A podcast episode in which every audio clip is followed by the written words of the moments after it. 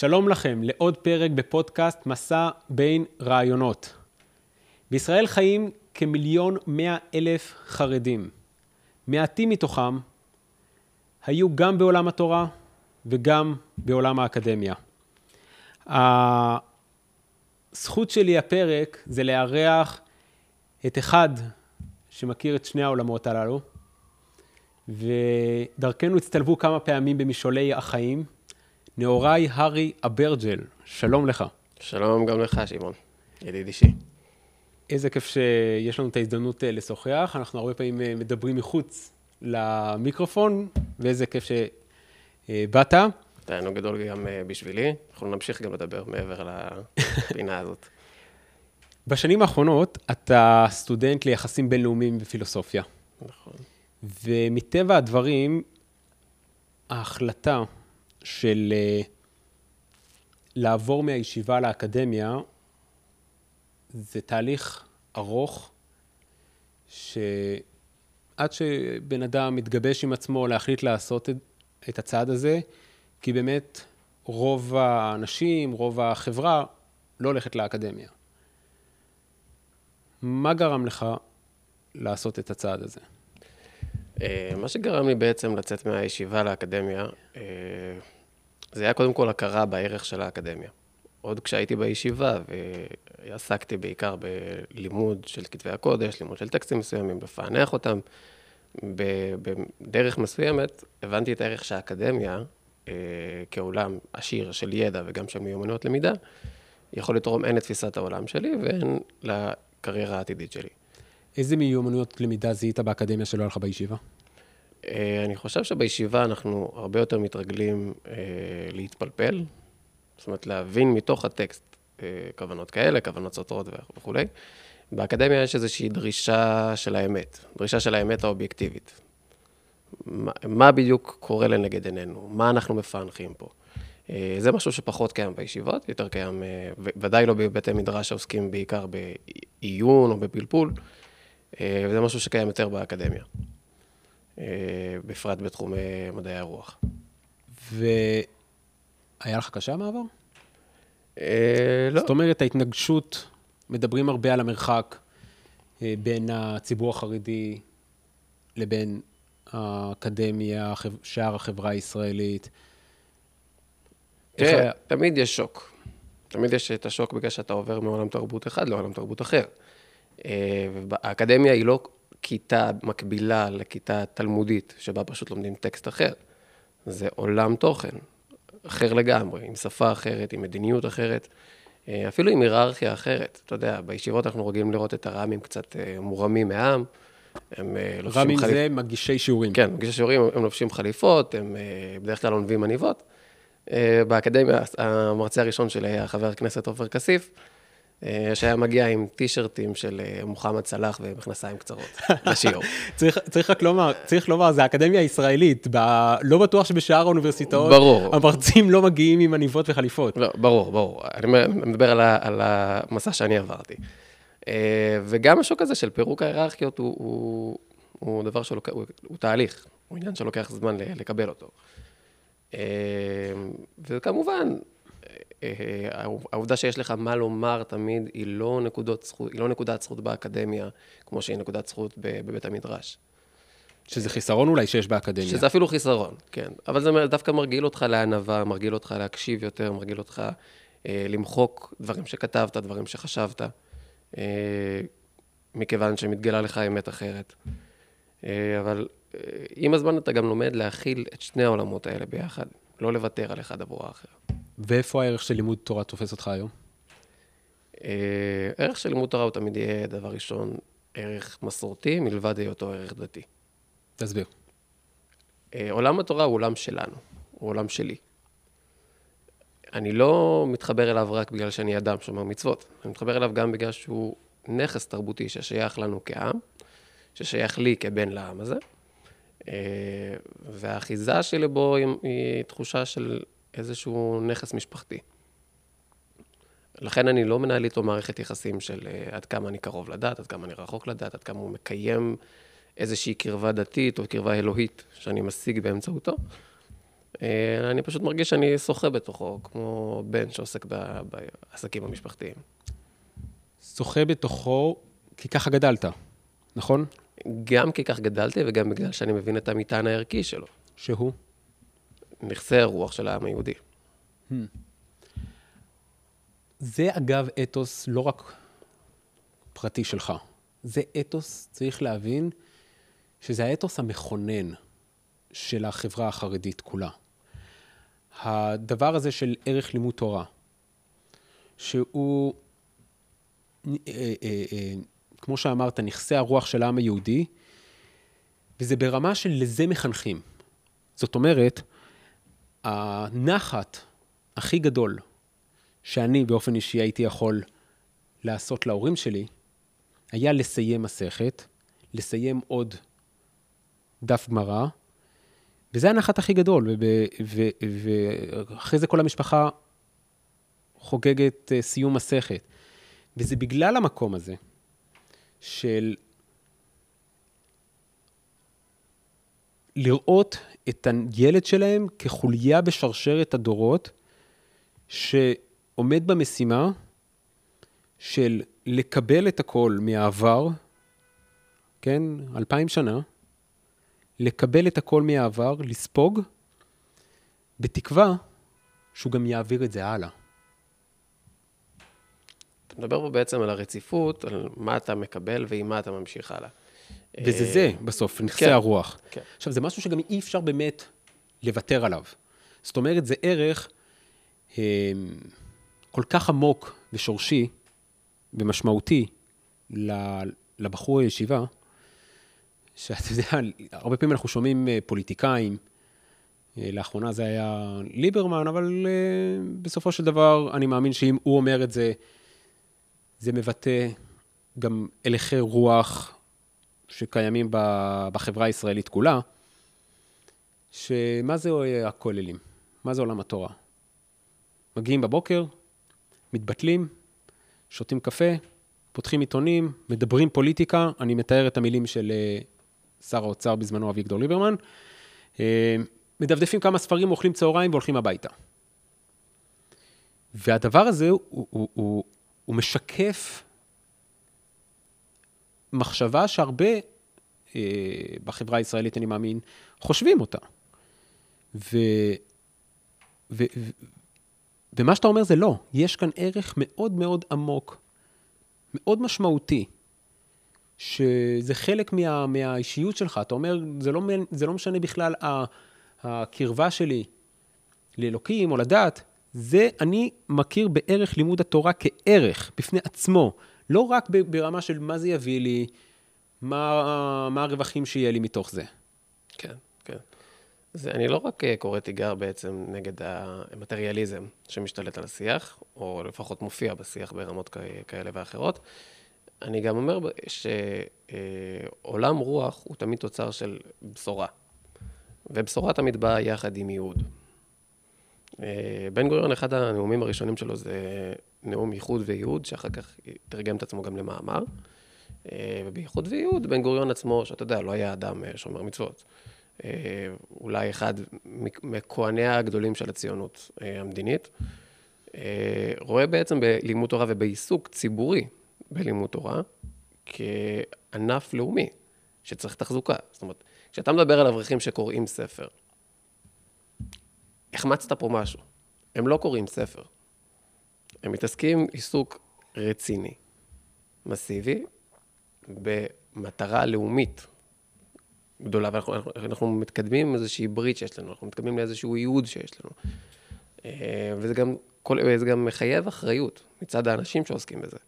גם האנשים שעוסקים בלימוד תורה לא צריכים לראות את עצמם כאנשים שמקיימים את מה שקורה בציבור שלהם, שעושים את מה שעשה אבא שלהם והחבר שלהם, אלא להפך, הם מסתכלים, צריכים להסתכל גם עם הפנים קדימה. לא רק אחורה, גם קדימה. אלא לראות, אלא לראות את עצמם כחלק ממקיימי המשימה הלאומית. כן. והמשימה הלאומית של העם היהודי, במיוחד אגב אחרי השואה, אחרי שעולם תורה שלם קרס ונשרף באוש, באושוויץ, לקיים ולכונן את עולם התורה הזה מחדש. כן. וזה לא סתם שהישיבות הגדולות בארץ קרויות על שם עיירות אה, שנאבדו בשואה, מיר, כן, הישיבה ששנינו למדנו בה, 5,000, אה, היום יותר. היום כבר יותר, כן.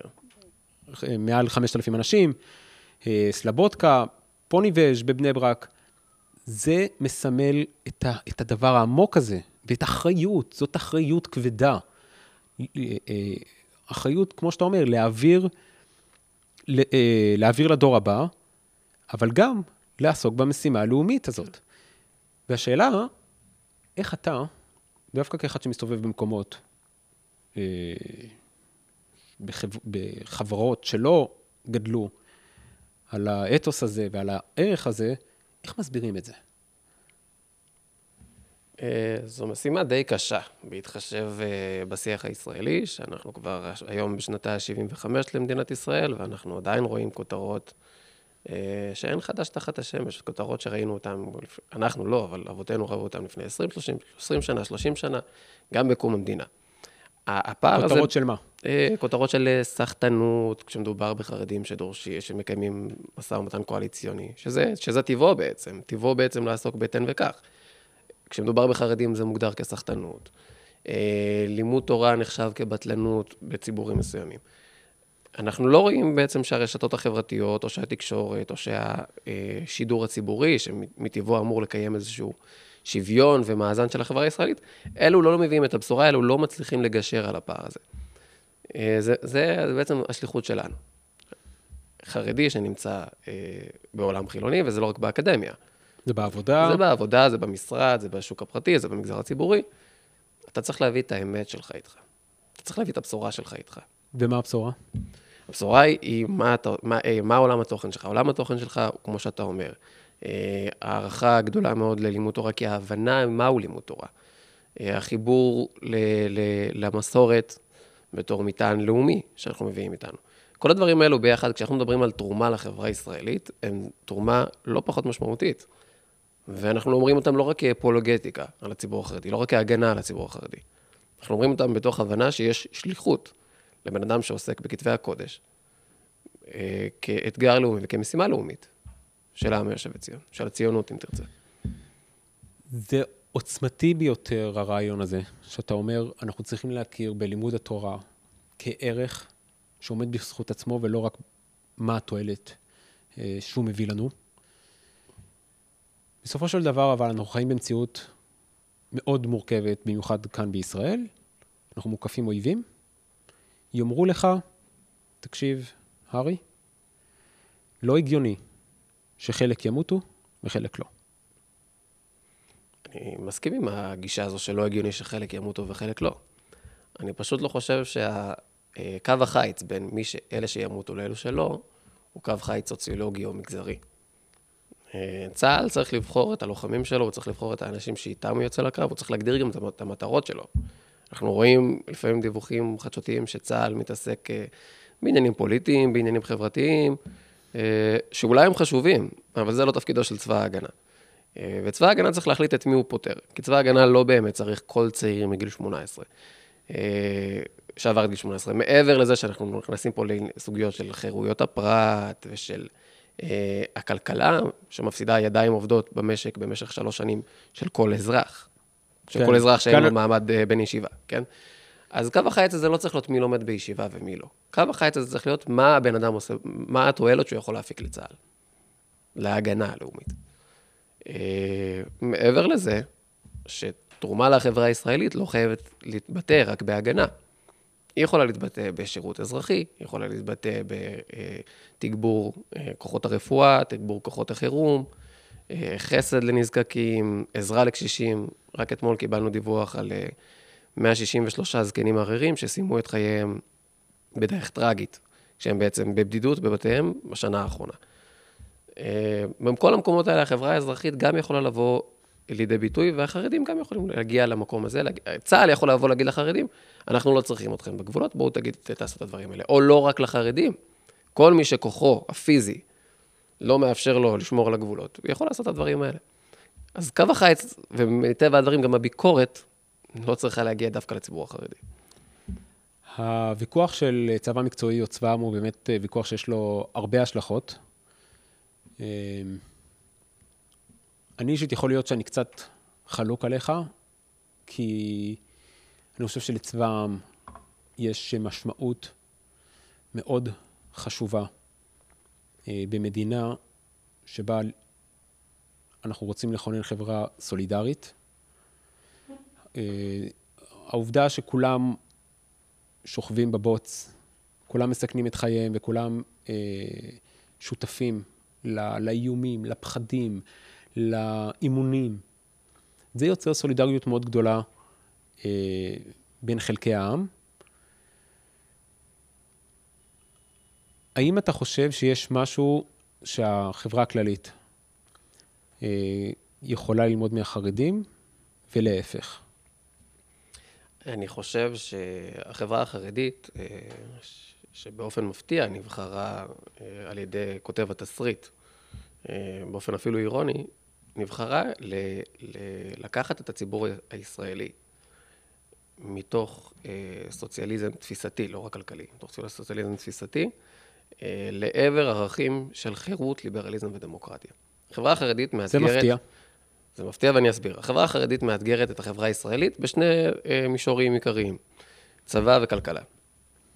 אה, במישור הצבאי, אנחנו רואים שלאט לאט הדרישה לגיוס כולל, לשוויון בנטל, מה שנקרא, הולכת ופוחתת. היא הולכת ופוחתת גם בגלל שבציבור הישראלי יותר ויותר אנשים מבינים שלא שייך לחי... לגייס את החרדים בכפייה, ויחד עם זאת, מבינים שגם לא שייך לגייס את הציבור הכללי בכפייה. אתה הזכרת מקודם את הביטוי שוכבים בבוץ, לא כולם שוכבים בבוץ. לא כולם גם צריכים לשכב בבוץ. אה, וכפי שאמרתי, החלוקה לא צריכה להיות מסוציולוגית וגם לא צריכה להיות על פי אה, אה, חתך גיל. צבא איכותי, צבא מיומן, בוחר את הלוחמים שלו לפי כוחם, לפי התרומה שהוא יכול להפיק איתם.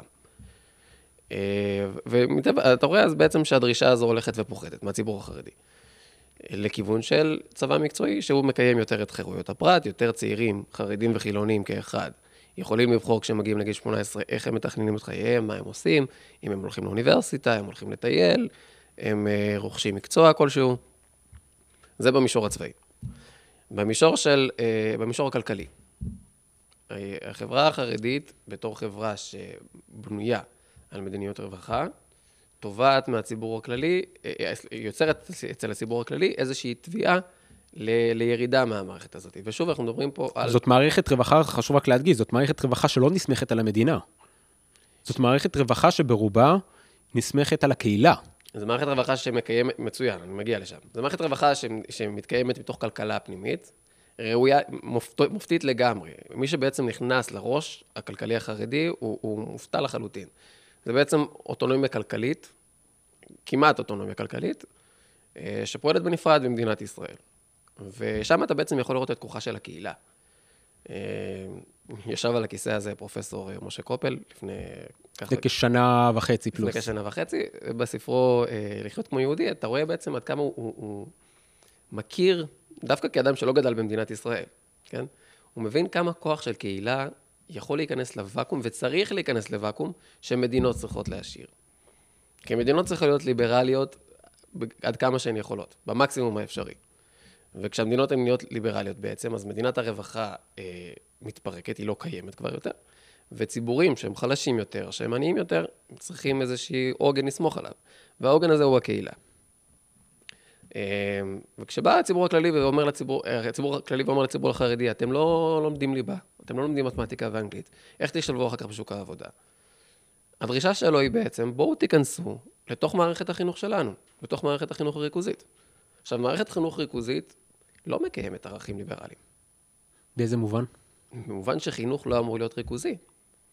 חינוך אמור להיות מופרט, שוב, לא לחלוטין, במקסימום האפשרי. הורים צריכים לבחור איזה כלים הם נותנים לילדים שלהם, מדינה צריכה לבחור עד כמה היא משתתפת בחינוך הזה. אנחנו כן רוצים שמדינה תהיה שם מלמעלה כדי לבחון באמת מה ילדים מקבלים. אבל לא, אה, אה, במיוחד שאנחנו רואים את התוצאות, כן? כן. היו לנו שרים וחברי כנסת אה, ששמענו על איזו עסקה שלהם, או, או משרה שהייתה להם בסיליקון וואלי, ואז שמענו אותם מדברים בראיונות עם אנגלית די קלוקלת. קלוקלת, כן. כן. זה באמת מערכת החינוך הישראלית נמצאת בתחתית הרשימה של כל מדד בינלאומי. כן, זאת אומרת, אז אין לנו ציפיות שאם החרדים ייכנסו למערכת החינוך הזו הריכוזית, האנגלית שלהם תשתפר, או, או כישורי המתמטיקה שלהם ישתפרו, או הכישורים של ההשתלבות שלהם בשוק העבודה ישתפרו. אה, והאתגר הזה שהחברה החרדית מאתגרת את הציבור הכללי בשני המישורים האלו, שהיא אומרת, אני גם יכולה לא ללמוד במערכת החינוך שלכם וגם לקיים כלכלה פנימית? כן, גם פנימית וגם כללית. וגם אומרת להם, מערכת החינוך שלכם עצמה, שאתם דורשים שניכנס אליה, היא לא להיט. היא לא הדבר שישלב אותנו בשוק העבודה. עכשיו, כמו, שאתה, כמו שראינו בצבא, זה לא עסק שקורה תוך יום-יומיים. יום אחד האסימון ייפול, ואז גם מערכת החינוך הכללית תהיה טובה יותר, תהיה איכותית יותר, תשתפר יותר, לטובת הציבור הכללי, לא רק לטובת הציבור החרדי, וכשהיא תהיה מופרטת יותר, שמשרד החינוך יהיה, פחות ישלוט בה, אה, לחרדים יהיה יותר קל להשתלב בה. אה, לפני שנה וחצי, בסבב הבחירות הקודם, עליתי מול חבר הכנסת אה, גפני, ושאלתי אותו למה הוא מתנגד כל כך לחינוך ממלכתי חרדי. אז התשובה שלו הייתה... שבעצם הממלכתי החרדי ילמדו ליבה. שילמדו ליבה, כן. ליבה. הציבור החרדי הוא הציבור שלו. גפני העביר את העניין של אפליה מתקנת במוסדות ממשלה לציבור החרדי. זאת אומרת, הוא כן רואה בציבור החרדי, הציבור, העובד, חלק מהציבור שלו. הוא לא אומר, אלו מודרניים, הם לא, הם, לא, הם לא שייכים אלינו, הם מצביעים לליכוד. הוא רואה אותם חלק משלו, הוא רואה אותם חבר'ה של יהדות התורה. והוא פועל עבורם, כפי שראינו בעניין של האפליה המתקנת. אז שאלתי אותו, מה, למה זה נעצר רק שם? מה קורה עם אה, ממלכתי חרדי? כדי שלא יצטרכו את האפליה המתקנת. אז הוא אומר, אין לי בעיה עם ממלכתי חרדי, אין לי בעיה עם התכנים. מתמטיקה ואנגלית זה לא משהו שאני יכול להתנגד אליו. כישורים שיעזרו לאנשים אה, בשוק העבודה, זה לא משהו שהוא רוצה להתנגד אליו. מה שהוא מתנגד זה הסמכות של משרד החינוך על הגופים האלה. אה, זאת אומרת שאם קיים מוסד חרדי, חיידר מה שנקרא, שמשלב לימוד הליבה ברמה גבוהה, והוא לא ממלכתי חרדי, כי הוא לא חוסה תחת משרד החינוך, לחבר הכנסת ב... גפני אין התנגדות לדבר הזה, וזה קיים. כי בעצם מה ההתנגדות שמשרד החינוך יהיה אחראי על זה? כי הוא מביא כן. איתו עוד דברים חוץ מאנגלית ומתמטיקה? כן, כי הוא בהכרח מביא איתו עולם תוכן שונה, וכמובן, אה, תראה, זה לא... עולם לא, ערכי שונה? עולם ערכי שונה, ולא בטוח שזה קורה היום, אבל אתה לא רוצה ש... שהמוסדות יהיו כפופים ל... לאדם שתפקידו נבחר כל ארבע שנים, ואין לך מושג מי יבחר בעוד ארבע שנים. Mm-hmm. או ימונה בעוד ארבע שנים. עכשיו, המוסדות שכן עונים על הפתרון הזה של חבר הכנסת גפני כבר קיימים. אחיינים שלי לומדים בחדר אה, דיברות משה, בהר נוף. ששם לומדים 100% ליבה? ששם לומדים מתמטיקה ואנגלית ברמה גבוהה מאוד. אה, אחיין שלי, ילד בן תשע, מדבר ברמה די סבירה לגילו. אה, לא נופלת מעמיתו בחינוך הממלכתי. וזה לא ממלכתי חרדי. זה לא, זה לא מוסד שנקרא ממלכתי חרדי. Mm-hmm. זאת אומרת, האפקט קיים. יש לנו את התשובה, היא פשוט לא חייבת לעבור דרך המסלולים. אז אתה בעצם אומר, החברה החרדית מאתגרת גם דווקא מכיוון ליברלי את החברה הכללית. כן. כי היא אומרת, אנחנו צריכים לתת את חירויות הפרט בקשר לצבא, וכמה שפחות התערבות המדינה ב... ואת הפרטת מערכת החינוך. ואת הפרטת מערכת החינוך. כן. אז בחזרה לשאלה, היום, כשאתה פוגש את, ה... את שני הציבורים בסופו של דבר, כן? המשפחה שלך, הסביבה היא חרדית, אתה עובד ונמצא באקדמיה, בסביבה לא חרדית, איזה דברים כן הציבור החרדי יכול ללמוד מהחברה הכללית, ואיזה דברים החברה הכללית יכולה ללמוד מהחברה החרדית? אה, אמרנו מה החברה הכללית בעצם יכולה לקבל מהחברה החרדית, אה, את האתגור של המערכת, את הפריון הזה. אה, מעבר לזה, היא יכולה לקבל ממנו את הכבוד למסורת, את ההבנה שאנחנו לא צריכים להשליך מאחורי גבינו כל דבר שהוא לא חדש. אה, יש ערכים אה, שאולי הם נקראים שמרניים, אולי הם לא הכי עדכניים, אבל יש מה להחזיק בהם. יש בהם תוכן, ואין שום סיבה לוותר עליהם. אה, והחברה החרדית צריכה לקבל... הייתי מוסיף לזה אבל עוד משהו, לפני שאתה עובר לחברה כן. החרדית, הייתי אולי מוסיף עוד משהו. וזה צניעות והסתפקות במועט. נכון. אחד הדברים, אחד הדברים שבאמת מאפיינים את הציבור החרדי, שאני חושב שהיום התרבות המערבית, זה משהו שכדאי ללמוד, זה באמת אה, אה, לחיות בהתאם להכנסה שלך. זאת אומרת, לא, עדיף להשקיע לצורך העניין במדינת ישראל, תשקיע בקניית דירה מאשר טיסות לחו"ל וחופשות יוקרתיות ובגדים אה, ממותגים. כן, אני אסכים לגמרי, אני אני אגיד גם מעבר לזה. אם אמרנו שהחברה החרדית מאתגרת את החברה הכללית בדהירה לעבר הערכים של ליברליזם וקדמה, אה, זה בדרך כלל מביא איתו גם קפיטליזם. וכדי שקפיטליזם לא יהפוך לעניין מאוד אה, אטום אה, וקר לאחר ולחלש או לערכים באופן כללי, צריך שיהיה גם איזשהו ערך רוחני שמלווה את כל הסיפור הזה.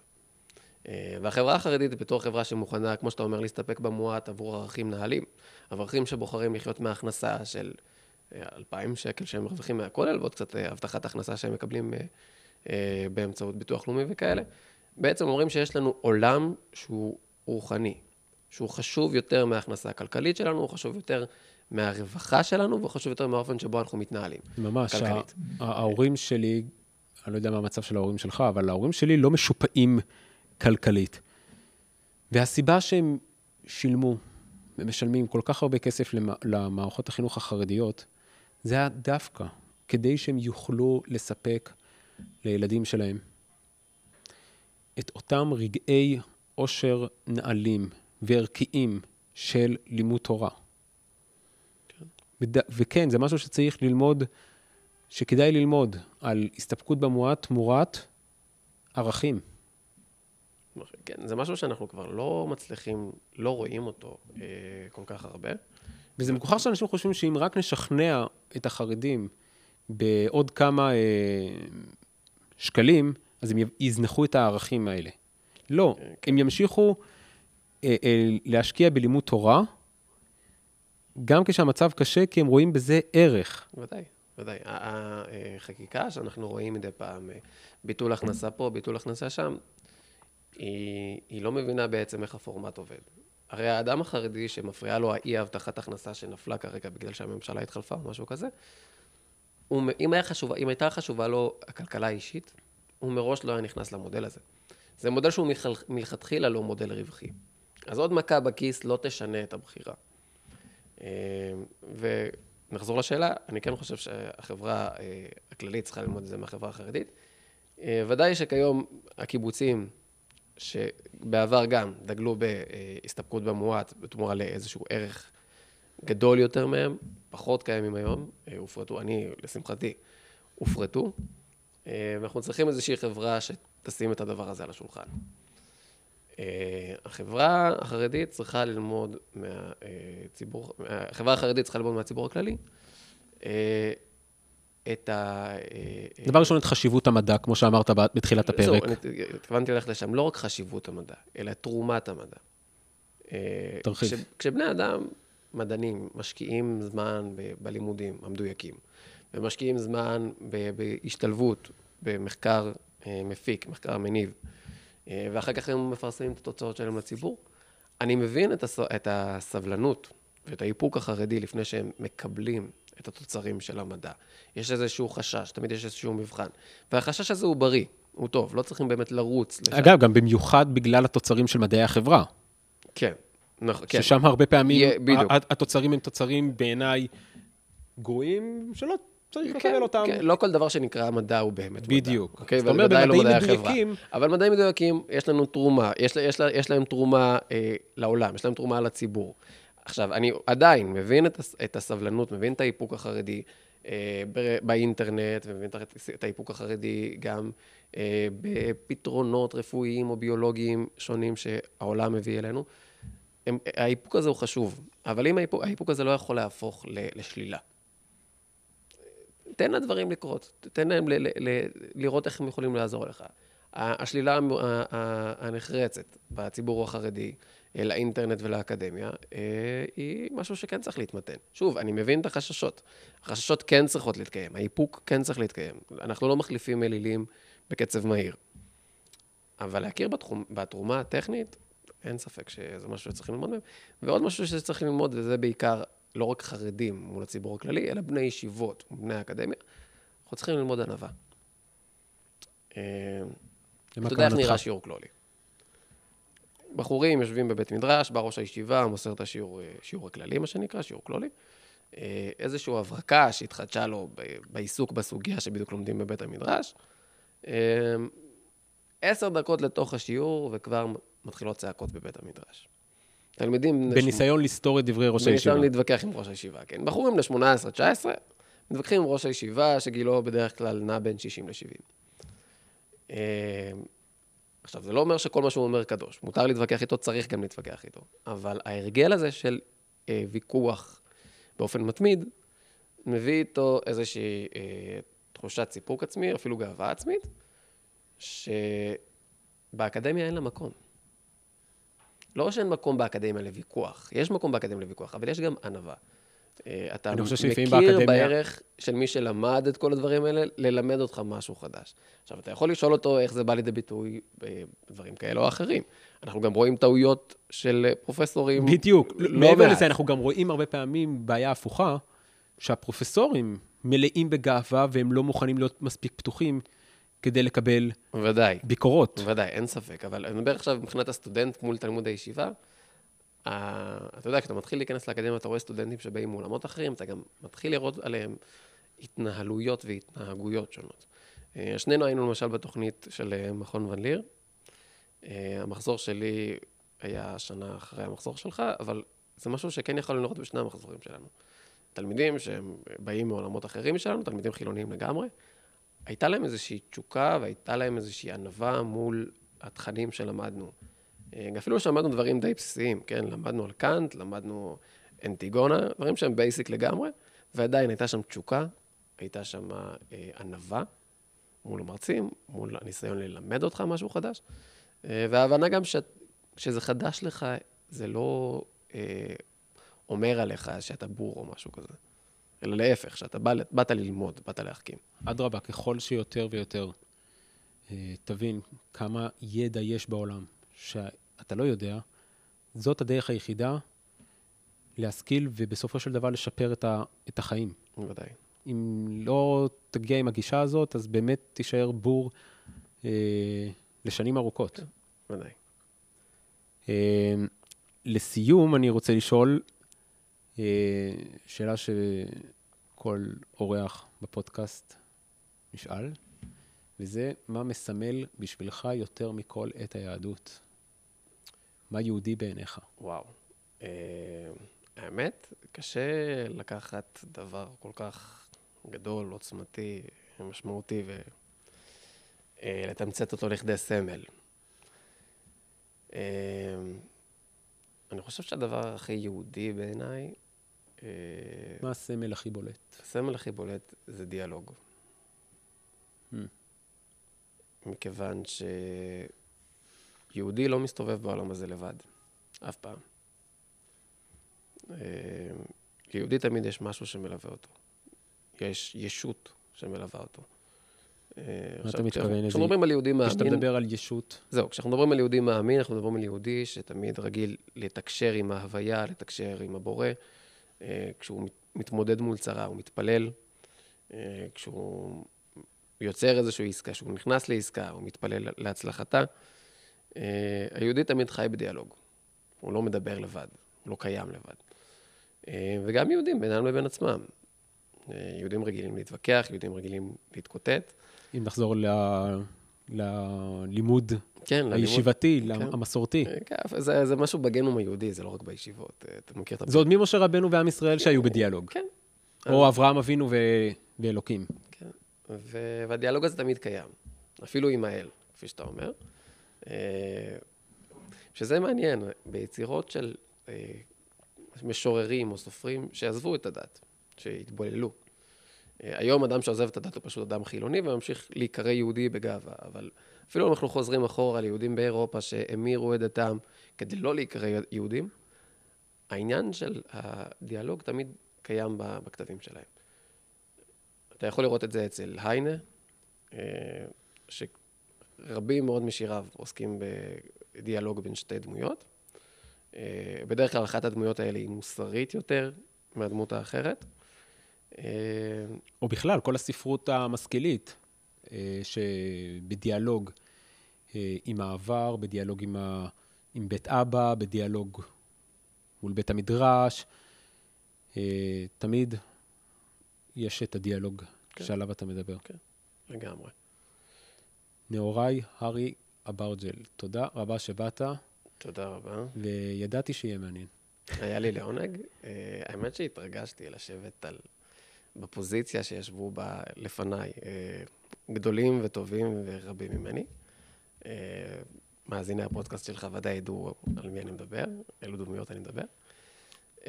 אני לא חלילה חושב שאני בליגה שלהם, אבל זה כבר מייצר איזושהי שאיפה לשם. אז יופי. תודה רבה לך על העונג הזה, על הכבוד הזה, ונקווה שיצא מזה תועלת. תודה רבה. את הפרק הזה, יחד עם שאר הפרקים, תוכלו למצוא בערוץ היוטיוב ובכל אפליקציות השמע להאזנה. אני רוצה להודות לכם, המאזינים, על המשובים שאתם שולחים. ואם יש לכם הערות לשימור או לשיפור, אתם מוזמנים ליצור קשר בדף הפייסבוק, בטלגרם ובטוויטר של פודקאסט מסע בין רעיונות. אשמח להזמין אתכם לעשות מנוי לערוץ ולדרג אותנו באפליקציות השונות. יחד נגדיל את קהילת המאזינים ונעשה את ישראל למקום טוב יותר.